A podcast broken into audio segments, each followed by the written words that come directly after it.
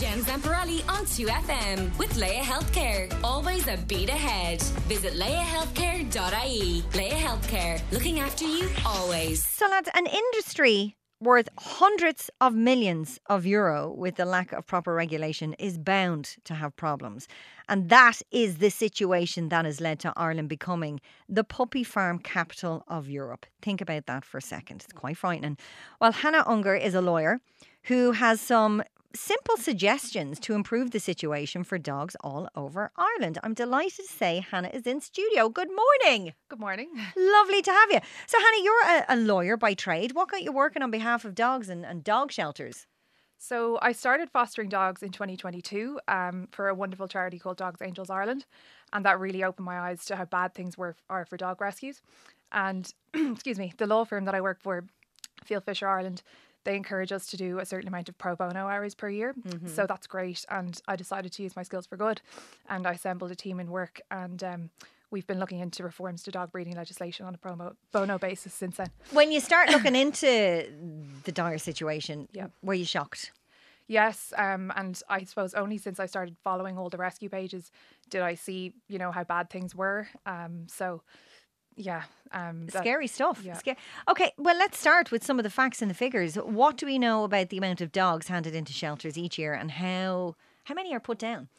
So the most recent statistics that are available are for 2022, and Mm-hmm. they show that 7,352 dogs entered Irish pounds um, for, for 2022, and that's a 77% e- increase from 2021. And there was also a 50% increase in dogs being euthanized from the previous year. So we have no reason to believe that 2023 will be any different. In fact, Dogs Trust recently said that It's worse. it's worse. They received the highest number of surrender requests, um, you know, in 2023 since they've opened their doors That's in right. 2009. So, yeah, it's, it's not getting any better. Okay, now you say that Ireland is a, a- the puppy farm capital of Europe. How how did that situation come about, and how do we how do we compare to other EU countries?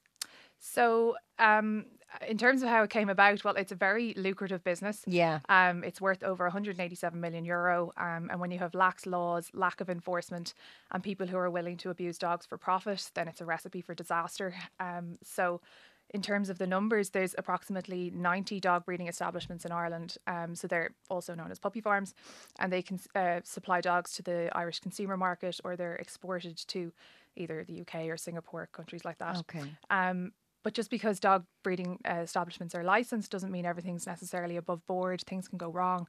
Um, you know, the puppy farm that was the subject of the BBC Panorama documentary a few years ago, that was a licensed puppy farm. It was licensed. Yeah, and that's still in existence. And there's Wow. also a number of illegal puppy farms in Ireland. Um, and the RSPCA estimates that there's around 30,000 puppies born in puppy farms each year. And that figure doesn't take account of the puppies that are born to backyard breeders, illegal puppy farms, registered sellers, private individuals. And the DSPCA think that figure's around 70,000 per year. So the numbers are huge. Okay, so I didn't know that. You know, most dog breeding establishments are legitimate, but th- they have problems and there's problem cases.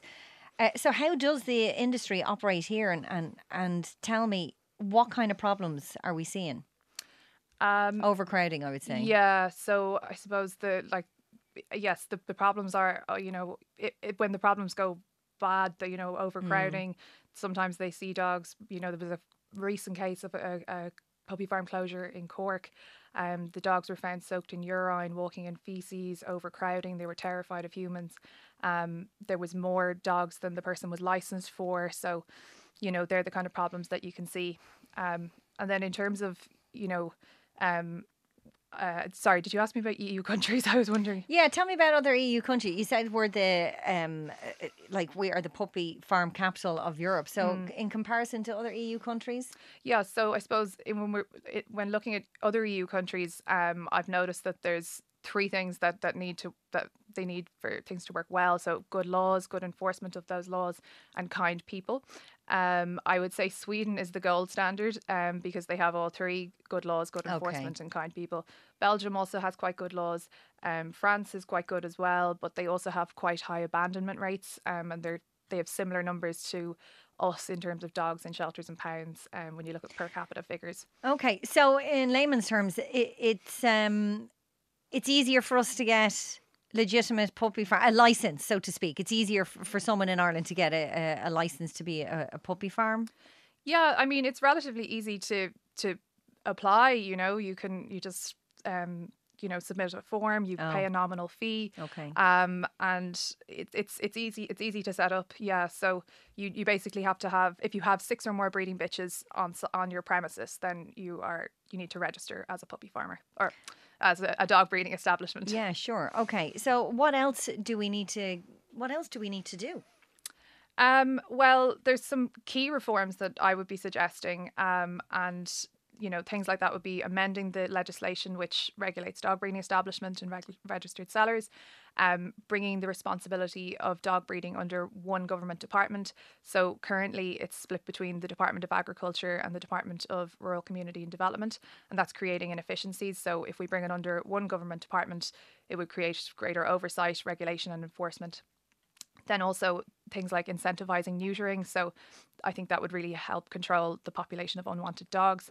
Um, for example, in Singapore, people get reduced dog license fees if their dogs are neutered, and in certain states like Victoria in Australia, um, the, there's greater funding given to dog uh, dog rescues and councils to offer free or cheaper neutering services, and then establishing an independent regulator that would obviously be great um, to oversee the work of the the local authorities who inspect puppy farms. Do you see that happening here in the near future? Like we're in dire straits at the moment. Like things are pretty bad. So the I think the certainly the the independent regulator is probably a longer term aim. I think for funding wise, you know, that might take a while to set up, but there's certainly some simple changes that could be brought about, you know, immediately. Um, so things, for example, um, the dog breeding establishment guidelines they were introduced in January 2019, and they were introduced to improve standards in puppy farms. Um, however, they're not mandatory, so there's no consequences for non-compliance um, tran- increasing transparency. There's currently no requirement on local authorities to publish inspection reports for puppy farms. So that's resulting in a lack of transparency, and that's something that could be fixed. Um, increasing fines. Um, it's such a lucrative inter- industry. You know, there should be much higher fines for breaching regulations and also operating unlicensed premises. Um, currently, there's no cap on the number of breeding bitches that someone can have on a puppy farm, and the largest one in Ireland currently has 300 breeding bitches, and that doesn't take account of the number of stud dogs and puppies that are present. So there's huge numbers. Um, also setting age restrictions on the dogs that can be bred. So currently you can breed a dog from six months old, but uh, you know most dogs Oh are still God. babies at that point. Um, and also setting a retirement age for for the dogs, as there's no there's no uh, retirement. Um, Hannah, I had no idea about the lack of regulation we have. I mm. just thought, I'm sure there's a lot of people out there who thought the same, that mm. there was just these puppy farms and they were the bad guys and they were doing everything. wrong. I didn't mm. know there was just there was no, there's no regulation and there's no care in, involved. Um, I really hope we get to a stage where we can get on board with this. But as as a you know just people of Ireland, what can we do? Obviously, stop yes. shopping for puppies. Yeah, I suppose the breeders will continue to breed so long as the market is there. there, yeah. um, and I think if an independent regulator was set up, um, they actually have one of uh, an independent regulator in South Australia called the Dog and Cat Board, and um, they do a lot of things like creating education campaigns for the public, and I think that would be a, a huge help. Um, to bring awareness to this because when I start, first started looking into this, I didn't even know puppy farming was legal. Um, and I'm sure a lot of people would be surprised to hear that it is regulated or, you know, so I, I, I think having a regulator would um, do a lot of good in, in, in that uh, sense. Yeah. Um, but I suppose my message to everyone would be, you know, um, stop buying dogs. There's plenty of dogs looking for good homes. You can get any breed you want in a in a pound or a rescue these days. There's amazing rescues like you know the likes of Dogs Angels Ireland, Wicklow Animal Welfare, Husky Rescue Ireland, My Lovely Horse Rescue, who I actually fostered with this week. Um, What did you foster? Uh, I fostered a gorgeous dog called Nova, um, and she she came from the Dublin County Dog Shelter, and she was uh, due to get eye surgery, so we, we fostered her before she got her surgery. So she's looking for a home. um, she was she was great. So um, Yeah. Um, a lot of texts coming in. Somebody said dog groomer here, uh, seeing the cold face of bad breeding daily. Animals are really suffering, uh, and the public are funding this. I think that's the message as Mm. well, isn't it? The public are funding this. If you're going to buy from a farm or from, uh, you know, a puppy farm, illegal, legal, whatever, you are funding this. Um, hi, Jen. I'm an experienced dog owner. I've tried to adopt from numerous shelters, but they won't give us the time of day because we have two children under six. This texter says we really want to adopt rather than uh, shop, but we keep being turned down. Um, what would your advice be for us? We have waited five years to get a dog. Um, uh, what should we do?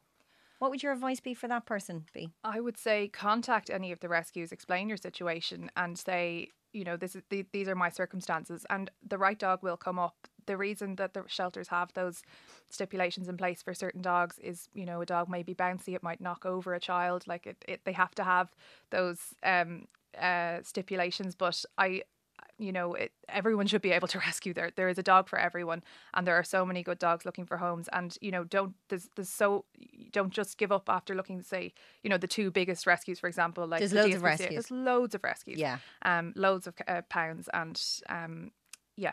Of hopefully, I, I wish that person that you know looking. so. You've mentioned a few. You mentioned uh, my lovely horse rescue. You've Yes. mentioned uh, Wicklow. Wicklow Animal Welfare. And sorry, I just want to credit Wicklow Animal Welfare in particular because they they sort of prompted us to start looking into this.